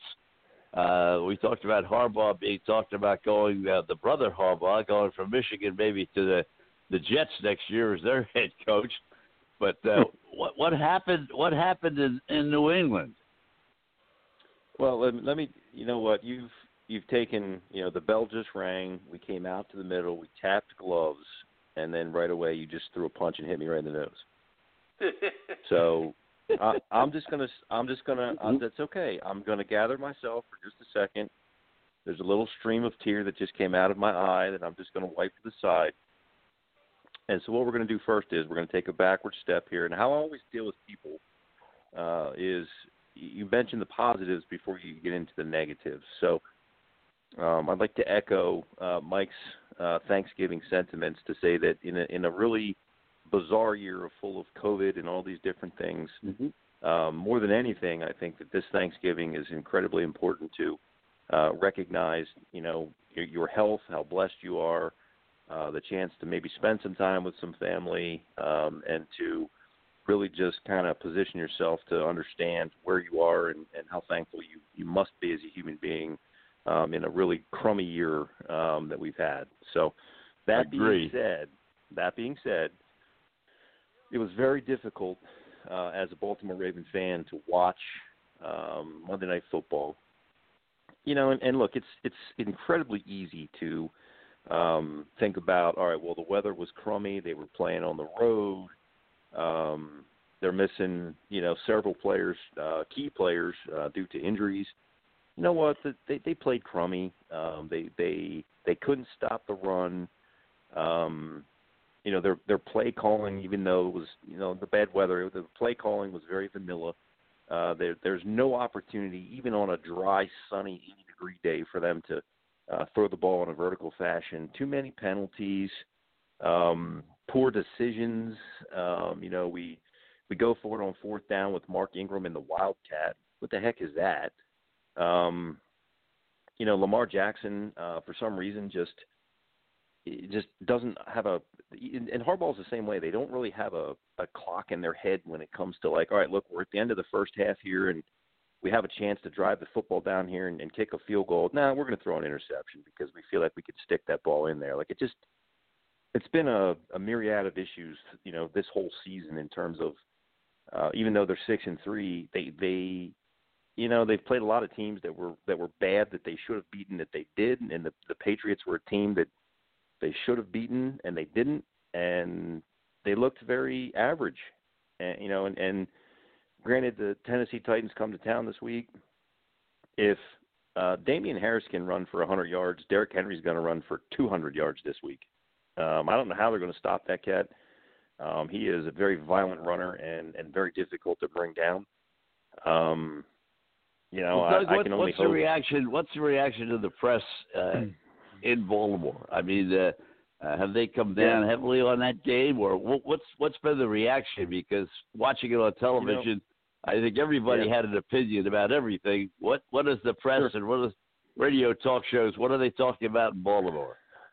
Well, I think there's there's different sides of the fence. Um, I think that uh, true Baltimore fans understand that you know it's a very long season, and this unfortunately was one game that should have been one that was lost. That you know I think that as long as you make the playoffs, because obviously they've expanded the you know the concept of playoffs this year, that as long as you get in the dance, you can win it all. Um, we need to peak at the right time, and you know I think everybody's waiting for the the the week, if you will, that all of a sudden uh, you know, Lamar Jackson figures out that last year he was the MVP and he starts playing like it and everything's going to click. And you know, um, you know, the golden what is it the the yellow brick road's going to lead us, you know, when someone clicks their heels together that everything's going to be great. Um, I think the other side of that says that you know, people are uh, growing tired, if you will, of of running the football and and Greg's Ro- and Greg Roman's inability to uh, call plays that are you know what I mean? They're they're they're not like the the way that all, the offense is is geared is is just grind it out three, four, five yards at a time. You know, if we don't score a touchdown, we kick a field goal, we play good defense and special teams. Uh, it's certainly not a quick strike offense. Um, I think you're seeing Lamar Jackson run the football less, um, and and kind of you know maybe try to go through some of his progressions, but yet if he doesn't, he tries to force a pass in there. So I mean, I think they're concerned about obviously his uh, well-being in terms of health and running the football, and he hasn't been as elusive and electric this year as he has, you know, in, in years past, the last two years. So, you know, Ingram was hurt. The the, the bulk of the the running went to to both Dobbins and Gus Edwards. Um, they're down to one tight end. I mean, Mark Andrews is it. I think they're they're they're they're acquiring people from the practice squad to fill in the other spots. Um, their Pro Bowl left tackles out. Calais Campbell's out. Um, Brandon Williams is out. Uh, Jimmy Smith has been out. Marlon Humphrey was out. Um, it's just you know their their linebackers are rookies. They're not playing up to to speed. Um, there's a lot of people in Baltimore that are very upset about uh, the inability to score points, um, and and people keep saying that their defense is good. I don't know what they're looking at because the defense. I mean, uh, Kansas City embarrassed them. Um, New England ran all over them. You know, so I don't know what they're looking at. I mean, they go out and they get Yannick Ngakoue to, to increase their pass rush. They've gotten less sacks now than they had before they had him. Um, Matthew Judon is is always one penalty away from being kicked out of the game for doing something stupid. Um, I don't know. I don't. I, I think there's some frustration. Um, you know, I think the Pittsburgh Steelers um, are running away with the division, and Right. you know, they're a great football team in terms of, of what they've produced. Um, you know, thankfully the way the schedule's worked, um, obviously we get to play. We beat the Eagles. We get to play. You know, the rest of we beat the, the Redskins or Washington football team. Sorry. Uh, we we have to play Dallas and and the Giants, which is also you know that's great. And we get to play the Bengals, I think, one more time. Uh, so, you know, if we somehow grind out some of these wins, they're going to be against crummy teams. And I think once you get to the playoffs, like I said, you hope you peak at the right time and, and get it done. Tommy? You different songs for the dance up there and that. Uh, Doug, how, how's the, how's your golf course condition wise, and and how's how's how the players been up there? I think Yeah. and the, and the, uh, most important thing are the leaves down. Oh, oh, the leaves down yet? Yeah, we're um we're still cranking out the rounds of golf. You know, uh, uh, Frank always patches me through, and we always have a discussion about the you know state of state in terms of you know how I'm doing and and uh, you know uh, the the somehow hope that it does snow soon for me to catch a couple days off in a row here. Um, you Mhm. know, it's um, you know it, it hasn't relented. Um, you know, it's uh, this Friday, Saturday, Sunday, Monday, I think, are supposed to be in the 60s here, uh, which is which is fabulous. Uh, obviously, for uh, this area to be uh, that warm this late uh, in the season, and so golf is still um, in its its trending booming phase of of people still playing and on a regular basis. Um, Good. you know, in our hospitality industry, we continue to facilitate that and, and execute. Um, you know all the different things we need to and typically this time of year it's it's with less staff than what we should have had because obviously kids um you know are back in school and it doesn't make much sense for high school kids to come in after school because it's three thirty to five o'clock in terms of what they could probably work because it gets dark. Uh so now you're stretching other people or you're doing without. Um you know it's it's um it's difficult you know what i mean? It's been a long year. Uh this is the second year of my 16 year ten, tenure that we've gone over 20,000 rounds played, um, and we're still counting. Uh, so, you know, I mean, it's it's it's been a long year. Um, you know, I mean, I know Right. our, our tee Yeah, it's sheet uh, on our tee sheet on Saturday. People are still making tee times up until I think last I checked was four o'clock. The time was so they're they're going to come out and play like four holes. You know. Hmm. Wow. That- That's something. I guess with the Yeah. um, governor shutting everything down uh, up there, as far as sports concerned, um, Yeah. Is that going to affect you? Would that help you out at all? Um, you know, I can I can assume that uh, that Larry Hogan is not a golfer. Um, I, I can't confirm nor deny that, but I would assume that he's not. Um, I've always heard that um, you know, like if you're in the military, you're on, you're on a military base. If your Mhm. highest ranking official, general, whatever, is a golfer, your golf course is in great shape. Otherwise, it's it's crummy. Um, so I can assume that Governor Hogan is not, you know, um, a golfer because otherwise, I don't think he would have included uh, golf as a quote unquote non-essential business and shut us down the first time. Um, Mhm. Some of the, some of the guidelines that he's put forth in terms of restaurants and bars and closures and curfews and you know all the gyms and different things. Um, you know, I suppose it remains to be seen what uh, comes down the pike moving forward if if this COVID continues to be a pro- problem um, in terms of hospitalizations and, and confirmed cases. Um, but you know, at least for us, um, you know, the cooler weather is at some point likely to likely to happen, um, which is its own version of shutdown. You know what I mean? Um, You know how that plays out in terms of, um, you know, we we as a country club will have the luxury, if you will, of uh, still tapping into uh, a dues stream that will continue through the winter. Um, so in terms of bills being paid or um, you know, salaried employees continue to, to going to work and, and, and getting paid. Um, I'm assuming that's going to continue, um, but we'll see.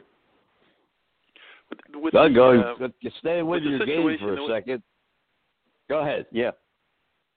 Yeah, with, down here, uh, if they have, if they want to pay a foursome now, they're, they're letting uh, two guys go in each each uh, cart. But at one point, they were Yeah. everybody had to have their own cart. That's got to tax Yeah. your your, uh, your cart system. Yeah. Well, we we played that game, uh, I think, for as long as we could. Um, you know, we went to. I mean, I only have 72 golf carts uh, that are available for people to rent, um, and so if you have a extremely busy morning, like um, Wednesdays for us were a very difficult day because, um, you know, as you know, in the country club world, you have your 18 hole ladies that play on Wednesday mornings. Well, if there were 20 ladies, 16 of them took their own golf carts, and four of them, you know, would walk, or maybe one group would ride together. So Mhm. out of 72, you've already lost 16. Now you have regular play that follows them. My men's twilight is on Wednesday nights, and by the time I got to one, two o'clock, you know, I was devoid of enough carts to to set up my event, and and had to figure out a way to manage these. So I went to my GM and said, look, if people want to ride together, I think we should encourage it first and foremost. If they're either family members or in the same grouping of people that play together all the time, and they would consent to it, then I think it's a good idea. Um, you know, secondly, um, I went to him and I said, let's uh, make a purchase of um, some sort of a divider that we can put into the golf cart that hooks into it that people can sit beside each other but still be partitioned. And I said, thirdly, if someone wants to take a golf cart on their own, I think we should charge them a premium. Um, Sure. So instead of charging them twenty four dollars to ride in a golf cart, we charged them thirty five. So maybe it would make them think about, you know what I mean, um, what the ramifications for that are. Because, you know, look, at the end of the day, I've always said this, but if you go to McDonald's at ten o'clock in the morning and you get a cheeseburger, and you go to McDonald's at six o'clock at night and you get a cheeseburger, they don't change the Mhm. recipe. It's the same cheeseburger. So Mhm. why am I telling a guy at one o'clock he can't play golf because someone else decided they wanted to ride by themselves? The Right. problem was people were saying, "Oh, well, COVID, COVID, COVID." I disagreed with that because people found out that they could play faster if they had their own golf cart, and that's why they were Mhm. doing it. They weren't doing it because they were afraid of, of riding with somebody because those are the same people that would go grocery shopping when they were done in the midst of 300 people that were in the grocery shop. So Mhm. that doesn't Right. make any sense to me, right? Right. Yeah, that's like uh, What- somebody said that uh, uh, John Carney, who's a, a friend of mine, is, is the governor of uh, Delaware. Uh, John Uh-huh. uh, Benedict out that uh, he would like uh, the uh, Thanksgiving um, um, celebrations to be kept to ten people, and Yeah. he didn't have that out five minutes. And there was somebody on Facebook who says, "What an idiot." he, I can't have more than ten people in my house, but I can go to a grocery store with 500 people. Sure. Yeah. Yeah. Frank, they're trying. I That's mean- all you can say. They're trying their very Yeah. best to, to Yep. you know Right. get everybody get everybody involved. Make sure you wear a mask. Make sure you get Yeah. wash your hands. Make sure you do. That's all you can do. I mean, I don't care if you're Right. a governor or mayor or whatever you are. All you can do is you know try to do the best you can with the tools you have. You can't Right. you know you can't make this stuff up. Nope. Well, I mean, you you know, out of out of sheer safe, health and safety for the individuals, uh, whether it's a state or a country or whatever, I mean, you have to dissuade people from uh, your random gatherings, your you know high leverage situations of uh, multiple people in same areas. I mean, we've uh, long since had It's like the problem. The problem is if you bring the family in and you let, let's say it's the grandparents, the parents, and the children, and uh, now you got the kids that are going to school. They're much more liable to bring the to bring the virus in than somebody riding in a golf cart at your country club. And and Well, so you have to take that. sure. You know, you have to take that into consideration because it, it's bad enough when you just get a cold when you bring all the grandkids in. It's, you know, Yeah. you, you pass it back and forth. But let's get back to let's get back to the uh, Yeah. to the Masters for a second because Yeah. I'll tell you, Dustin Johnson just put on a show. Yeah, he was um you know, extremely good um all four days, tee to green. Um, you know, no fear uh hitting a lot of those uh tee balls in in in some of those that 18th hole was just you know, when Mhm. when you stand when you stand on that 18th hole cuz years ago when I went to the practice round, it is it is dark enough in the middle of the day on that 18th tee box you can develop film you know and when when you when you look at that tee shot and how tight that is with those trees and Right. you know you start Right. to add and, and granted there weren't people there that were watching you know so the intensity of it was was dialed back maybe just a little bit. But yeah you're still trying to win a masters. You're still trying to win a PG, pga tour event. You know there's still pressure that's involved. So um you know there were a lot of great storylines uh from the masters. Obviously you can start with dustin johnson and um, you know, people would remark about how he's not played well in majors and, and relinquished uh, leads uh, that had cost him, you know, some of the big events. Um, you can look at, um, you know Bernard Langer making the cut um, as a is a tremendous story. Um, you know, a couple of the amateurs that played particularly well. Um, you know, Sergio not going because he had you know COVID. Um, just there's a lot of different storylines that that you know. Uh, Frank and I remarked about how how Tiger made a 10 on the 12th hole the final day. Otherwise, he'd probably finished you know top 15. So I mean, there's a number of directions that you could probably go with that. But the unfortunate part is that people look at at Dustin Johnson and they don't look at the fact that he won the Masters. They look at the fact that he finally did something that he couldn't do before, which was, you know what I mean, when you talk about you know the U.S. Open and, and the different uh, Chambers Bay and all the different places that he's been that he that he should have won that he didn't. They somehow confuse that with the fact that he won the Masters, which I think is is is wrong. And also the fact that Rory digs himself a hole in the, every uh, not every tournament, but a great number of the tournaments Mm-hmm. from recently. He digs himself a hole in that first round. Then he comes Yeah. on like gangbusters in round three and four, but you're not going to make up Sure. ten strokes. Not at, not at the Masters. Yeah. Yeah, no, I mean, look, um, you know, there's a there's a lot of incredibly talented individuals that uh, that are that are trying to win that green jacket, and and when you stick yourself in a hole and you you still play the best that you can, you you feel like you gave away, you know, far too much, um, even though you you played well enough to probably do it, you know. So, um, The then, then bro, he gave up.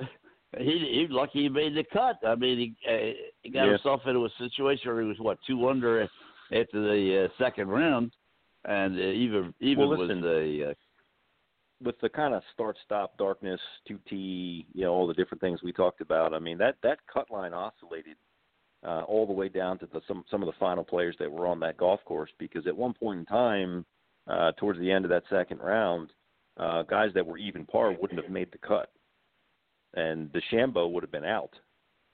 right. You know, so, you know, it, it it went down to, you know, the very wire there with what that cut line was in terms of top 50 and ties, and there would have been some awfully good golfers. Uh, Morikawa was another one, uh, U.S. Open winner that, or PGA rather, that um, you know, would have missed the cut. So, um, yeah, it was it was close. Just a, a quick story off the course. Uh, I don't know whether you saw it. It was probably in all the papers today. I saw it in the New York paper. Uh, there's only one house left on the grounds uh, that the Masters has been trying to buy for years and years and years. Mm-hmm. and it, it's a house that's uh, the family, the, the mother, um, mother, and father are both 80 years old, and uh, the house is uh, the the value of the house is 375 thousand Mm-hmm. the Masters uh, has been trying to buy this property because it's the only one left, uh, and they've already over a million. And they the, the the two people that I think name is Herbert. I'm not sure, but I think their names is Mhm. Herbert. And they keep saying, you know, we don't want your money. you you know, some things Right. are worth more to me than money. And uh, Sure. my husband and I are going to keep this house, and you know, you may get Uh-huh. it eventually, but we're not selling. It. And every time they Right. come by, they offer more money. And then, Right. as I said, the last offer was well over a million bucks, and people won't Mhm. sell. Hey Hmm. guys, can we hold up a timeout right now? Um, uh, wish, uh, Doug, thank you for coming on. We're, Yeah. we're off this week. Happy Thanksgiving, Mr. Henderson sir. and Company. You know, God bless you, your family, Don. Happy Thanksgiving, Frank, the man man in charge all the time, spinning the dials. My family, your family, Frank, have a very joyous and safe Thanksgiving. Yep. For all our listeners up there, do these things: do not drink and drive, six feet apart, wear a mask, and happy Thanksgiving. Happy Thanksgiving to everybody, and Frank done a great job, and uh, we'll uh, get together two weeks from now. We'll get Roger back with us, and he'll be stationed in his new Mhm. home down in Atlanta, Georgia. There we go. Okay. I want to say thank you to Have a good one, everybody guys. on the air right now for everything you do for the show each and every day, every week. We appreciate it. Yes. And Doug, please thank your uh, your lovely bride for allowing us to have uh, Of course. your time. Thank you. Yes, sir. Thank you. Everybody have a good holiday. Ladies and Good night, everybody. program is brought to you every every night of the week.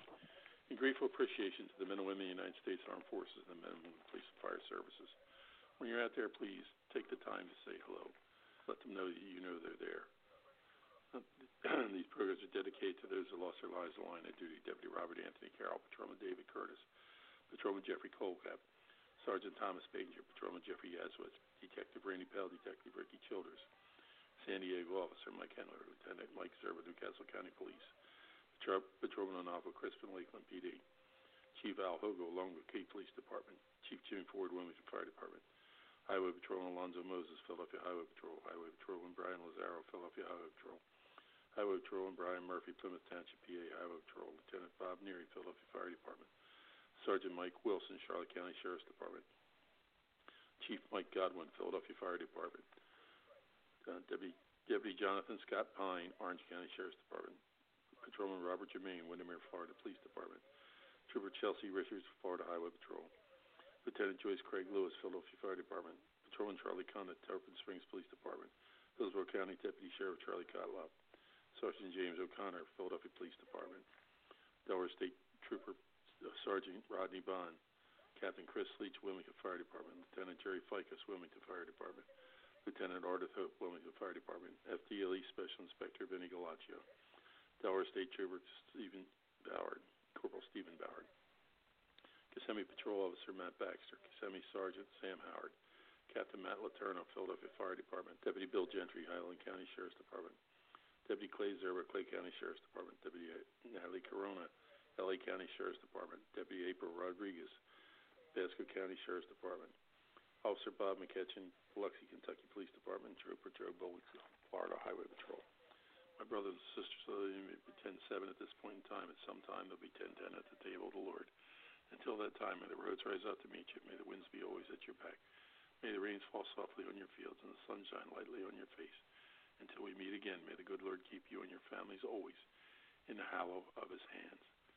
Good night. God bless, and please be have a safe holiday season.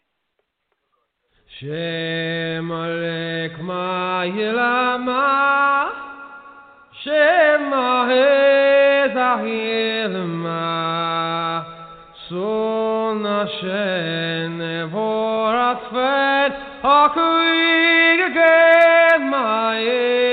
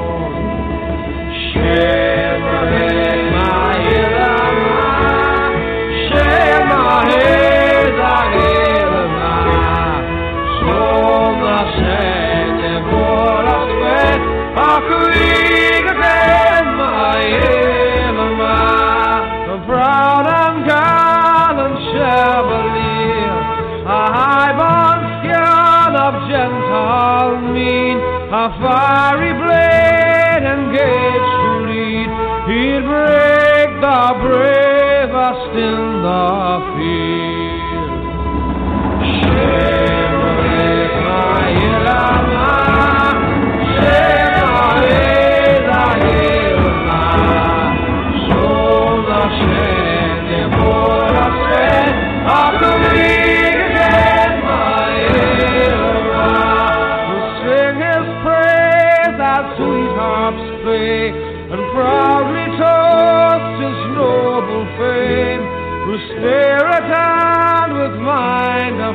aflame